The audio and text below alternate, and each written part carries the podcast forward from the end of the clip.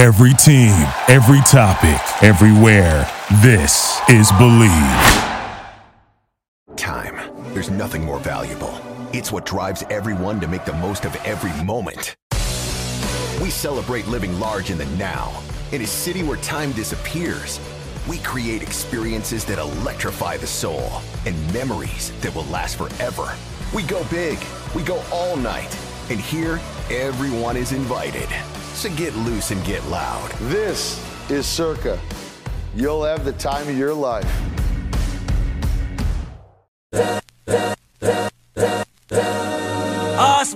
This is the Arash Markazi Show on the Mightier 1090 ESPN Radio.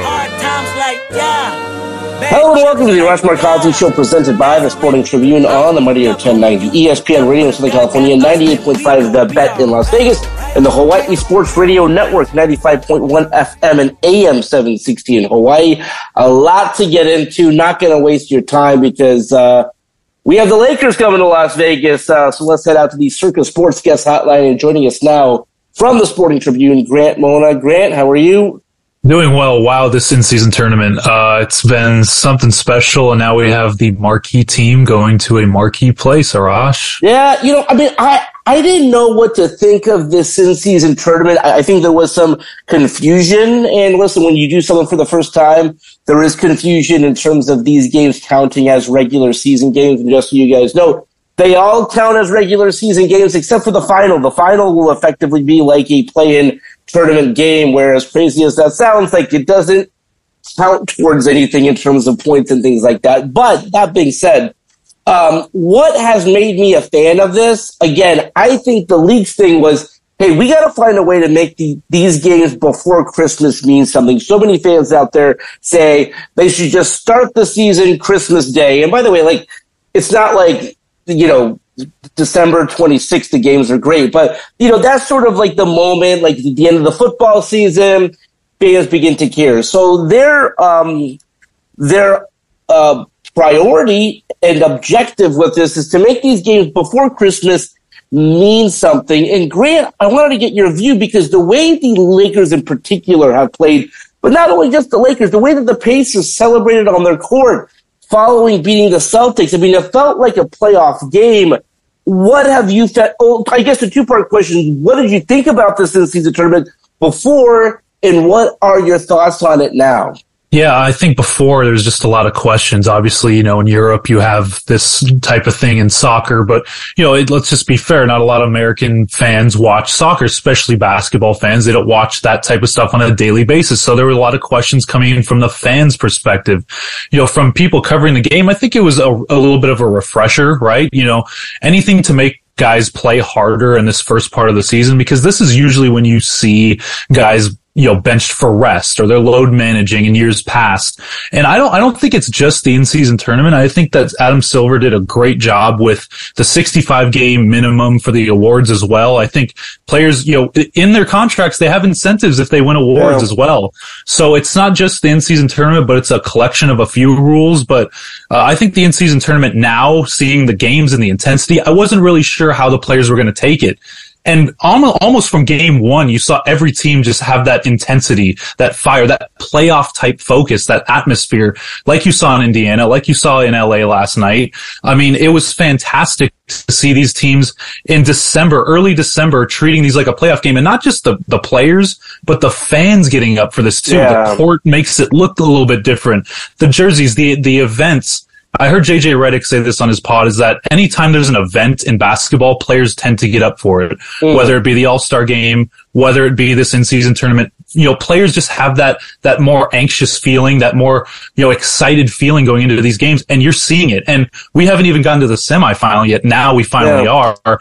And it's going to be in one of the places that entertainment does the best. It's in Vegas, which is so fun. I'm, I'm really excited to see how Vegas turns out because as you know, Arash, I love Vegas. You love Vegas. That's right. Just, I think it's fit for something like this. Yeah, it, it, it, not to not to knock the tournament, but I mean, just from it, and again, you guys have to realize. I mean, one of the reasons when we began the Sporting Tribune, and people asked why Southern California, Las Vegas, or Nevada, sorry, Southern California, Las Vegas, Hawaii. That is the regional territory of a lot of teams. The Lakers, the Clippers, for example. When you live in Southern California, obviously you get the games, but it's the same is true in Las Vegas, same is true in Hawaii. You see, the Lakers have had training camp and preseason games in Hawaii and Las Vegas. Same with the Clippers. So that being said, it was really important to Vegas, and I think the league, and this is sort of where we get into that like nudge, nudge. Did the uh, did, did the league want the Lakers? Of course. By the way, the lake the the league wants the Lakers and uh, the Warriors and the Knicks and the Celtics. I mean, they, they want the biggest teams to be in this. Why? Because that's the biggest fan bases. It'll draw the biggest T- TV numbers. Where this tournament was at going into that Lakers Suns game, and I don't think it played a role. It was a fantastically played game. Um, with Pelicans on the west side, you know, and they had to wait and see who was going to win between the Lakers and the Suns. And then on the flip side, in the East, you had the Bucks and the Pacers. I'm telling you, Grant, Vegas and the NBA was really hoping for the Lakers because it won't be hard to sell those tickets. But I'm just telling you, and this could happen, by the way, because both of these teams have been good during this, this tournament. If it's the Pelicans Pacers final, it's not going to be sold out, and that's okay. It's hard to move tickets in Vegas. You, you gotta you gotta get fans excited about it. But but yes, I think the fact that the Lakers are in it is huge, right? Yes, absolutely. And I, I, think, you know, a lot of people are going to listen to this and they're going to say, oh, well, you're biased. Oh, well, this and that. but it's just true. If you ask any outside fan about it as well, or anybody that's in media, they know what the deal is. I mean, it, we, we saw the Lakers and Warriors second round series last year, Rosh, that had more ratings and views than the finals.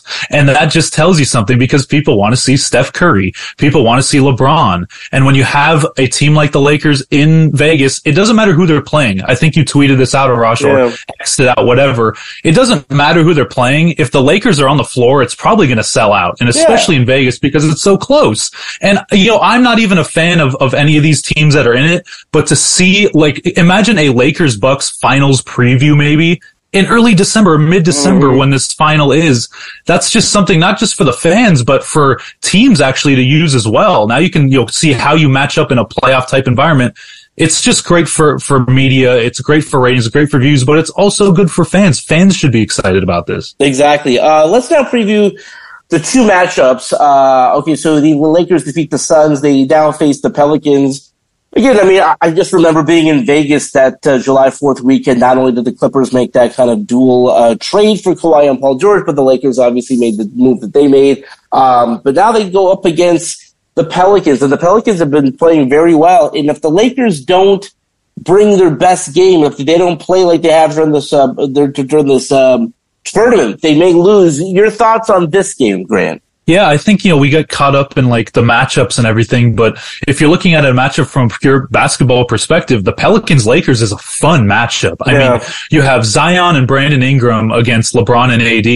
You have size against size. I think this is going to be a, a, a kind of a future telltale of the league for this year is just two teams in a playoff type atmosphere with a bunch of size like the Lakers have. They have three centers, a lot of forwards. Same with the Pelicans. They have a lot of size. Brandon Ingram, Herb Jones. They just got Trey Murphy back.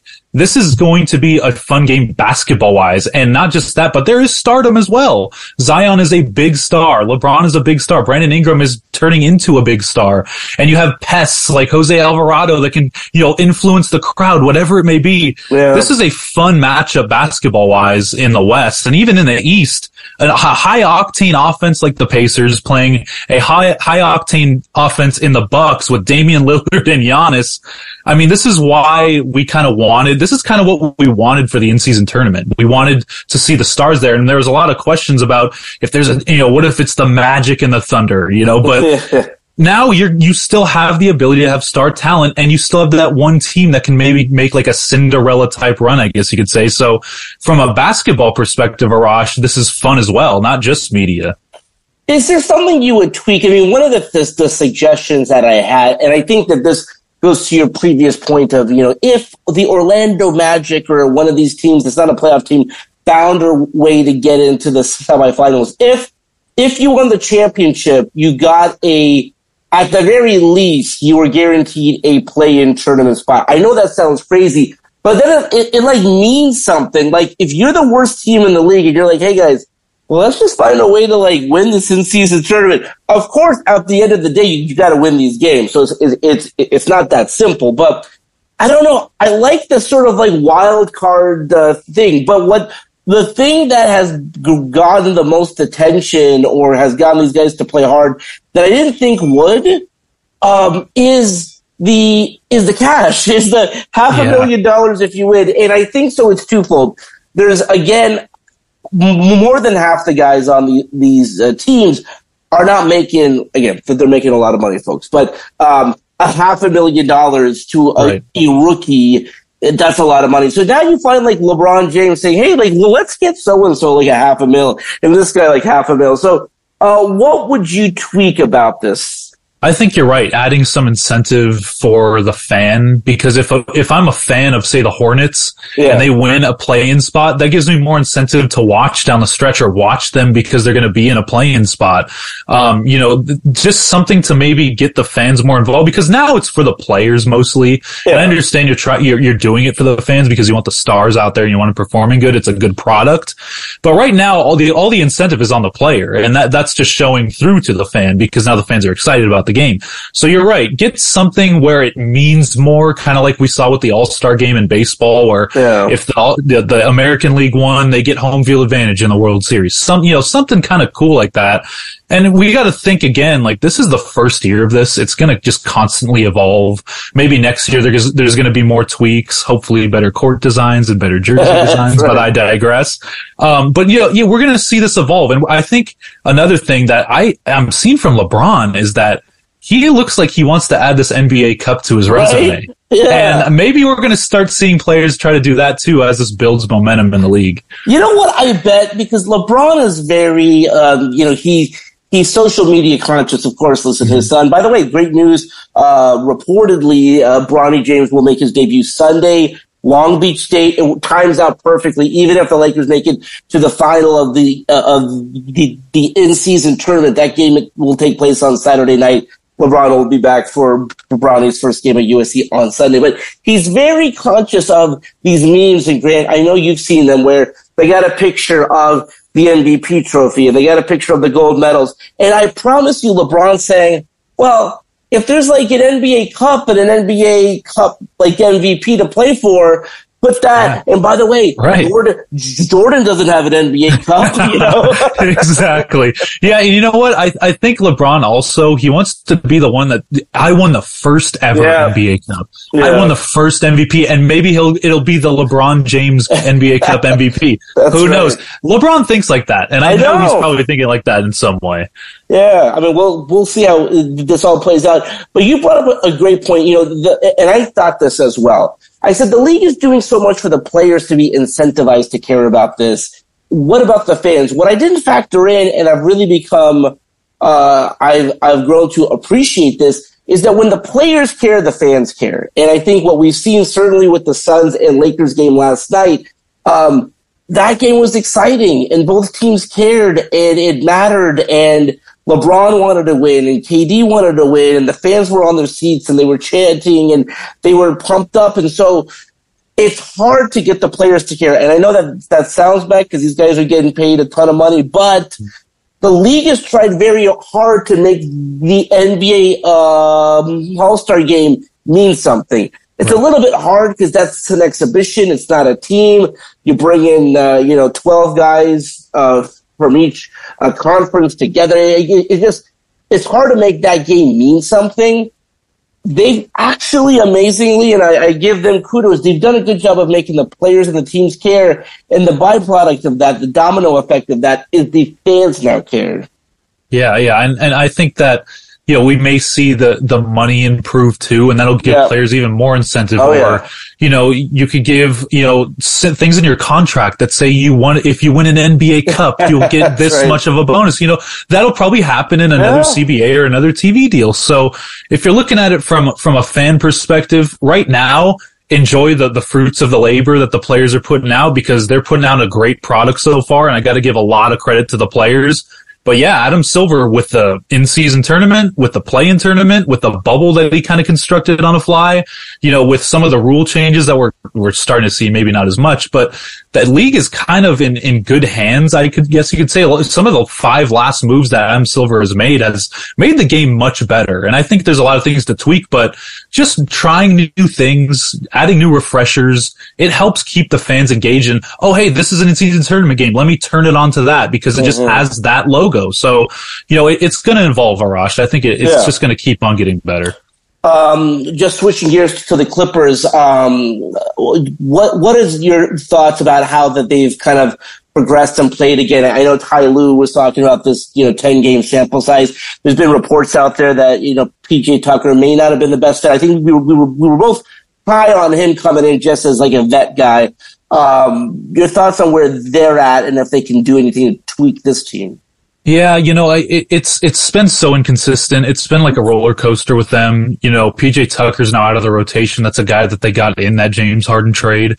Um, they're starting to play young guys a little bit more. Obviously, Bones Hyland is not a part of that rotation, but this starting lineup, it, it's so weird, Arash, because I look at some of the numbers for this starting lineup, this new starting lineup without Russell Westbrook, and you're looking at the numbers, and it's a very good plus minus. You know, they have great on off ratings, they have great offensive rating, defensive rating, top ten in defense overall. And I'm looking at it like, why is this team not doing as well? And I think it's just the inconsistency. They lose, la- they have a lack of focus sometimes, like we saw against the Denver Nuggets, who they are going to play on Wednesday. Um, and you know, they're, they're just going to have to piece together a win streak. And without a win streak, they're just going to keep staying around the 10, 11 seed that they are right now. And, you know, they are playing well at times. That's the thing. At times is not going to work. A lot of the teams in the league have gotten so much better and the Clippers, they need to go on a win streak. And Paul George yeah. has said this as well. Without that, they're just going to keep finding themselves in the eight through 11 slot. And for a team that went all in this year, that's not looking too good. So yes, there's so much game, so much time left. I mean, the Lakers yeah. didn't even make their run until February last year. Exactly. So there is a lot of time, which is a good thing, but in a talented West, you can't really afford to keep dropping games that you should be able to win, which is what they're doing right now. Uh, we may get word uh, this week maybe next week where Shohei Ohtani is going to go again. He's meeting with all the teams right now, keeping everything close to the vest. Um, hearing reports that you know that this could be upwards of over half a billion dollars, five hundred million, six hundred million dollars. Uh, Dave Roberts saying that the Dodgers did meet with Shohei for two to three hours. Um, it does seem like Brandon. I want to get your thoughts on this. It's either the Lakers, sorry, the Lakers, the Dodgers the Angels and the Blue Jays. I know that there's other teams in the mix, but I think he he either wants to just like leave Los Angeles or maybe even just leave the country, mm-hmm. or he wants to stay in Los Angeles. I think he wants to stay in Los Angeles hard to tell your thoughts on where Shohei Ohtani might go. Yeah, Dodger Dodger fans are kind of up in arms right now because okay. Dave Dave Roberts actually had a press conference uh, yesterday, and at that press conference, he leaked a meeting, a private meeting ah. that happened between the Dodgers and Shohei Ohtani, and shortly after that, there were reports that the PR team met with him. And then right after that, Brandon Gomes, the Dodgers GM, kind of said we were kind of surprised about why Dave Roberts said that. And oh. Brandon Gomes said this in a press conference. They said they were surprised. I don't know what else he said about it, but that's something that to kind of keep your eye on as we're looking at the Shohei Ohtani pursuit because nothing's really happened at these winter meetings. Yeah. So you can kind of nitpick here and there. Oh, he said this, she said that, whatever it may be. And there's little tidbits that you're looking at to where Shohei Ohtani was reported that he doesn't want anything leaked. He yeah. doesn't want any meetings leaked. And for Dave Roberts to do that, Dodger fans are like, Oh no, what did you just do? So there's a lot of talk right now about the intricacies and, you know, what he prefers. I think nobody really knows. Know. The consensus around the winter meetings are that it's a clear Dodger favorite as the, as a front runner. And I, I just don't know if that's true because the Giants are more than willing to make yeah. a run at him the Blue Jays have shown that they want to spend money this offseason. And, you know, without the New York teams, it's kind of down to just if, if Artie Moreno wants to use as much money as possible and go for it. And if the Dodgers are willing to match any of the highest offers, because the Dodgers have cheaped out in the past on Bryce Harper, yeah. on Manny Machado, on Corey Seager. So I think this is their all in year that I think the Dodgers are finally realizing you got to spend money to win some titles. So I think the Dodgers are still the favorite, Arash, but some of the scuttlebutt and the talk around the winter meetings is like, hey, just hold your horses a little bit because the Angels still have a lot to offer. And the Blue Jays, I do think it's those three teams, though. Yeah, and it, it, it's a great point. It, it, had me thinking back to the Clippers, you know, when Kawhi was, you know, a free agent, and there was things leaking from the Lakers camp and nothing from the Clippers. In fact, I, I, think everyone thought the Clippers were not in contention. The Paul George thing is like an all timer at that point in time, t- 2019, to have a secret of that size not mm-hmm. leak. So, you know, the, the thought process, um, you know, not to compare Ka- Kawhi and Shohei, but why the heck not, is that th- there was an appreciation there. I mean, Kawhi's like, man, like these guys, Nothing is leaking out. So we'll see. I mean, listen, Dave, Dave is Dave. And I do think um, if Shohei's going to come here, he's got to know that, that Dave is gregarious. He's media friendly. He may see things like Dave Roberts is the kind of guy when if you if, if he were to pull Shohei and we asked him uh, what did you guys talk about, he's going to give us a cliff notes on what they talked yeah. about, whether that's yeah. good or not. Like that's Dave Roberts, and so like either you're going to take him or not. I, I hope that that's not a deal breaker, but it's a great point. And it's one that, that I didn't even think about. Mm-hmm. But um, we'll see how this all plays out. Uh, Grant, you're the best. We will have you back on next week. Let's leave it there for now. When we come back, we will talk a little bit about USC and what's happening with the Trojans when we come back right here on the Mightier 1090 in Southern California, the Bet in Las Vegas, and the Hawaii Sports Radio Network. We'll be right back with the Arash Markazi Show on the Mightier 1090 ESPN Radio.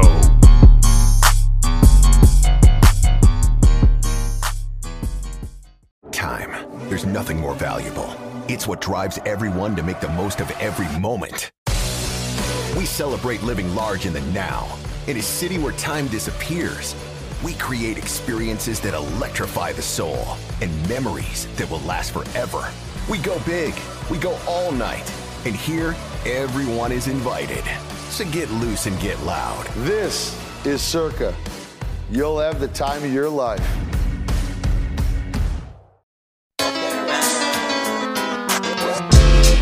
This is the Arash Markazi Show on the Mightier 1090 ESPN Radio. Come around. Welcome back to the Arash Markazi Show presented by the Sporting Tribune on the Mighty Mightier 1090 ESPN Radio Southern California, 98.5 The Bet in Las Vegas, and the Hawaii Sports Radio Network. Just as a reminder, if you have a question or comment or want to win tickets to an upcoming game in Southern California, Las Vegas, or Hawaii, call our hotline 310 400 0340. All right, before we head back out to the Circa Sports Guest Hotline, I wanted to play for you a uh, conversation. USC's new defensive coordinator, D'Anton Lynn, uh, came over from UCLA. We've talked about this, um, how, how, how this was such a critical hire for USC. Again, every USC fan was really hoping that Lincoln Riley would make this move and hire a new defensive coordinator following the Cotton Bowl and following the Pac 12 championship game a year ago when the team gave up well over 40 points and 500 yards in both of those games, both of them losses. And he did, and it took him this entire season, but they got their guy. Not only do they got their guy, not only do they have D'Anton Lynn, by the way, the son of former Los Angeles Chargers coach Anthony Lynn, but one of the rising stars in this profession, someone that a, lo- a, lot of people around the country think that if he is able to turn USC's defense around, he could be getting a head coaching job in the not too distant future. So um, he had a chance to sit down and chat with the Los Angeles media. Uh, this was a conference call that took place yesterday. And we had our very own Fredo Cervantes of the Sporting Tribune was on that call. He recorded it. Uh, he asked a couple of questions and kind of wanted to play that for you just because of the significance of this hire. Again, this is a move that we've talked about uh, this entire football season. And, and, again, dating back to a year ago at this time, following the Cotton Bowl and following the Pac 12 championship loss. So USC finally gets their defensive coordinator. We'll see what he can do. He's already on the recruiting trail when he talked to the media yesterday. Uh, he is out there recruiting as uh, we speak right now. So, uh, without any further ado, um, here is USC's new defensive coordinator, D'Anton Lynn. All right. So, Coach, welcome to your first media Zoom with the USC Beat Media. Uh, we Thank will, you, guys. We will start firing away with some questions, and we'll start with Connor. Remember to please introduce yourself and say what outlet you write for. Good afternoon, Coach. Connor Morissette with USCFootball.com. Thanks for joining us here. Uh, I'm curious, when you're on the road recruiting right now, what's your recruiting pitch in general? Right now, when I'm on the road, the main thing I'm really trying to do is just really just start to build a relationship with these guys. You know, I'm behind the eight ball. There are some kids that um, I was recruiting when I was at UCLA, so now it's just about continuing that relationship. But for the guys who I have not met yet, I really just want them to get to know me and just try to build a relationship with them as fast as I can. Ryan Kartje? Hey, D'Anton, it's Ryan Kartje with the LA Times. Uh, thanks for doing this. Uh, I know when you took over UCLA's defense last year, you know, you, you didn't have any experience as a coordinator and you took over a mm-hmm. defense that was in desperate need of its own rebuild. Now you come across town and you kind of have another defense to rebuild. What did you learn from that experience? Just, you know, it being your first year as a defensive coordinator and also kind of having to rebuild that unit from the ground up. How do, and how do you think it could be applied here? You know, it was uh, last year was a big learning curve for me. Just my first time in college. You know, there was a lot of things in spring I was seeing for the first time. I just think going through this now, second year in college, um, a little bit more experience. I think that um, I'm just excited about the opportunity, excited about the process, but I also know that it's not going to be the exact same that it was last year. It's a di- different group of guys it's a, a, different staff, so it's not going to be the exact same. We just have to figure out the best way to try to duplicate that here. Yeah. Hey, Coach. Thanks for uh, for doing this. Luca Evans with the, the Orange County Register. Um, am I frozen? Or am nope, I, I Nope, nope. Okay, sorry, my screen's just frozen. Sorry about that. Um, I mean, so just wanted to ask, you know, you, you, had a chance to see this roster in, in the last game of the year. Um, and as you're kind of going through the evaluation process, you know, when, when you're going through interviews and talking with Lincoln just about what you see as, as the vision um, for, for this defense, you know, what do you feel like kind of needs to change in terms of, um, you know, Lincoln was talking about just just wanting to play with size up front. You know, what are you hoping to bring schematically, philosophically to uh, to this defense? you know, from a schematic standpoint, you know, my thing is that it's all about the players. You know, everything's about the players. You want to put them in, in the best position to play fast, in the best position to make plays. And uh, I think that that looks a little bit different every year depending on how your team looks. So, just really excited to get this next recruiting class in to see what this team's going to look like this spring and then try to see okay with this USC team 2024 what is the best way to put this team in the best position Shotgun. Hey, D'Anton, congratulations on, on getting the job. USC's Thank averaged 10, 10 plus missed tackles per game for the last six years. That's three different defense coordinators. How do you plan to attack tackling when it seems it's been a systemic issue for the program? You know, and tackling is always a thing you always have to emphasize. You know, you always have to emphasize. And, um, you know, I haven't been here, so I'm not exactly sure why that is but I, am just a big believer in you know you have to emphasize just fundamentals over and over and over and over again and at all positions and it's something that you have to do all throughout the year whether it's drills whether it's showing guys good examples and bad examples on tape it's just something that has to be emphasized and then um, you know your team has to have that attitude too where they want to tackle so again um, i'm just excited to see what this new group is going to look like the 2024 team and uh, see what we can do with it. Thank you. And Young? Dan, uh, Ryan Young, GeorgiaSports.com. Two part question for you. First of all, going to last year, what prompted you to want to make the move to college and, and why did you see that as your maybe your future? And then who would you say have been your biggest influences on on shaping your style as a defensive coach? Um, as far as making the jump, you know, um, when I got the opportunity from Coach Kelly, it came out of the blue. Um, I really felt like it was an opportunity personally for a lot of growth. You know, doing uh, getting a chance to call plays, getting a chance to coordinate a defense, getting a chance to manage a staff, So just the opportunity for growth and then working with the age range. You know, my only experience with college kids prior to that was interviewing them at the combine. And then I got a chance to coach the East West game a couple times. And um, just coaching the East West game, being around the college kids, I just had so much fun. You know, it's just, um, it's different than NFL player. So I was just excited about the opportunity and about the growth. And then as far as um, coaches who have impacted me, you know, I've been very, very fortunate to be exposed to a lot of very good coaches. You know, the first coach offhand I have to say is Rex Ryan. You know, I uh, played for Rex. I was a scout for Rex, and I was a coach for Rex. So um, he kind of got me into the league, and um, a lot of the things that I do, a lot of the way I see the game, always comes back to him. Um, Gus Bradley is someone who had a huge impact. I think he's just a phenomenal teacher, super, super detailed. And um, I was only with him for a year, but that year I was with him, you know, I grew a lot. And then, um, you know, Romeo Crennel, Wink Martindale, and Mike Macdonald, those are the next DCs I was with. And I feel like each of them had a different impact on me. And, um, you know, I take a little bit from everywhere I've been. And, um, you know, uh, just very, very thankful and, and, grateful to have been exposed to those type of coaches. Great stuff. Thank you. Eric?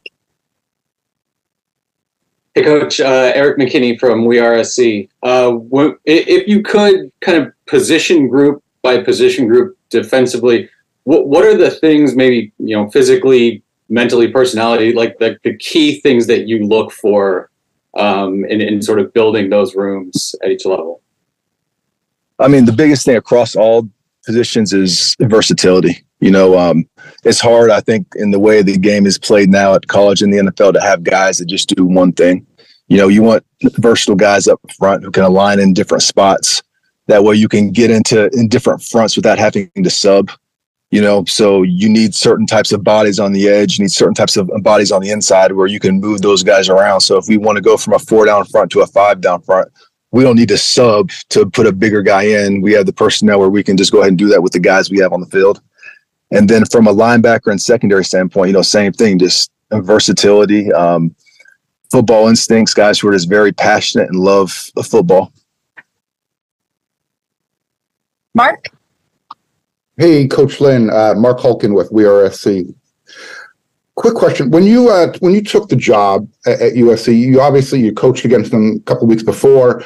What was the first thing you said to, to Coach Riley? Where you said, "Hey, you know what? This is what I need." Uh, what kind of surprised you when you looked across the the line of scrimmage and said, "That's USC, and this is what I need to go fix"? Well, Coach Kelly, uh, I mean, Coach Riley addressed it, and it, it was you know size up front, especially going into the Big Ten. You know, um, I played in the Big Ten. Um, you know, Big Ten has big bodies on the offense and defensive line, and that's something that we need to get bigger up front. And then um, outside of that, you know, I'm still going through the roster. You know, I'm, I'm uh, I've got a chance to watch a practice. I'm out recruiting right now, but like in between um, recruits, I'm trying to watch games from this past year just so I can see the players. Because right now, I don't really have a great feel for the team, just because when I got the job, I hit the hit, hit the road and have been recruiting since. Great. Thank you. RJ? Hey, D'Anton. RJ Abeytia from USCFootball.com. As you look at the tape, what stands out to you about the USC defense, specifically uh, with regard to the explosive plays that the Trojans allowed last year? I mean, the first thing that, that sticks out is, you know, that the team's not that far away. You know, you see a lot of good things on tape. Um, as far as the explosive plays, you know, that's something again I need to watch more tape and dive into. I want to um, dive into their playbook. That's something that I did at UCLA when I first got there. You know, I, I watched the tape. I also wanted to know what they were doing and why and what their scheme was because there might be some schematic stuff that they did that was good that we might keep. There might be some stuff that we changed, but I think to to know all that, you know, you kind of just need a little bit more information, which I'm trying to gather right now. So, thank you. Antonio?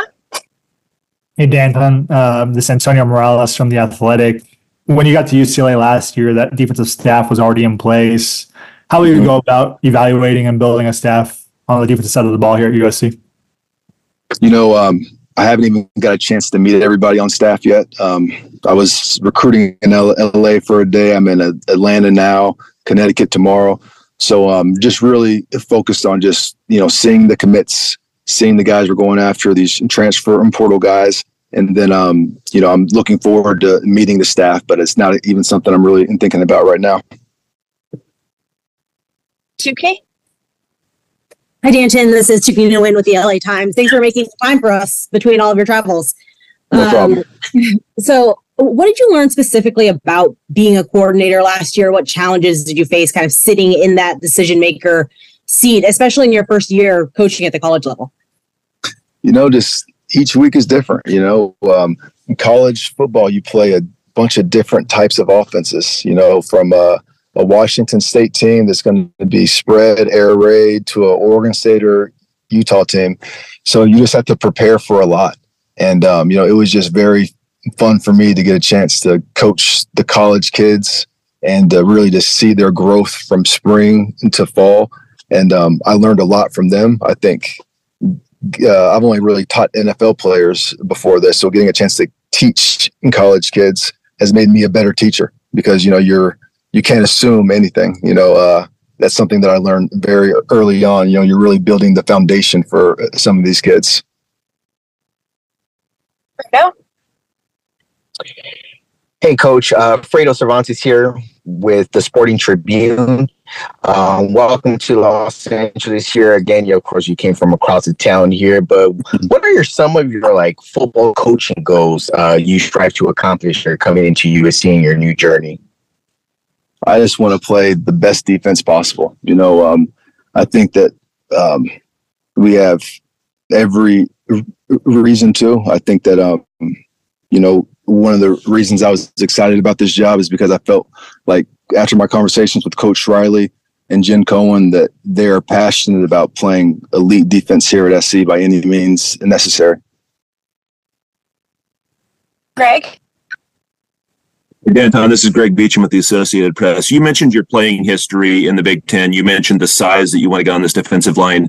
Even broader than mm-hmm. that, what are what are the differences that are you're going to have to that you're going to have to accomplish here and, and and do to play in the Big Ten to take USC into a new conference with obviously a different style of ball and all that kind of thing? Yeah, I mean, it's going to be, we're going to see even different styles in the Big Ten. And that's something where we have to do a good job in the spring, making sure that we're seeing the stuff that we're going to see in the fall as far as um, we're going to see some two back formations. We're going to see uh, certain run schemes that we didn't see in the Pac 12. We're going to see more 12, 13, 22 personnel. So that's stuff that, um, you know, we have to make sure that we're preparing our guys for all throughout the spring. That way, week three, Michigan, we're not, you know, showing them this for the very first time. Thanks. Ryan Dyrud.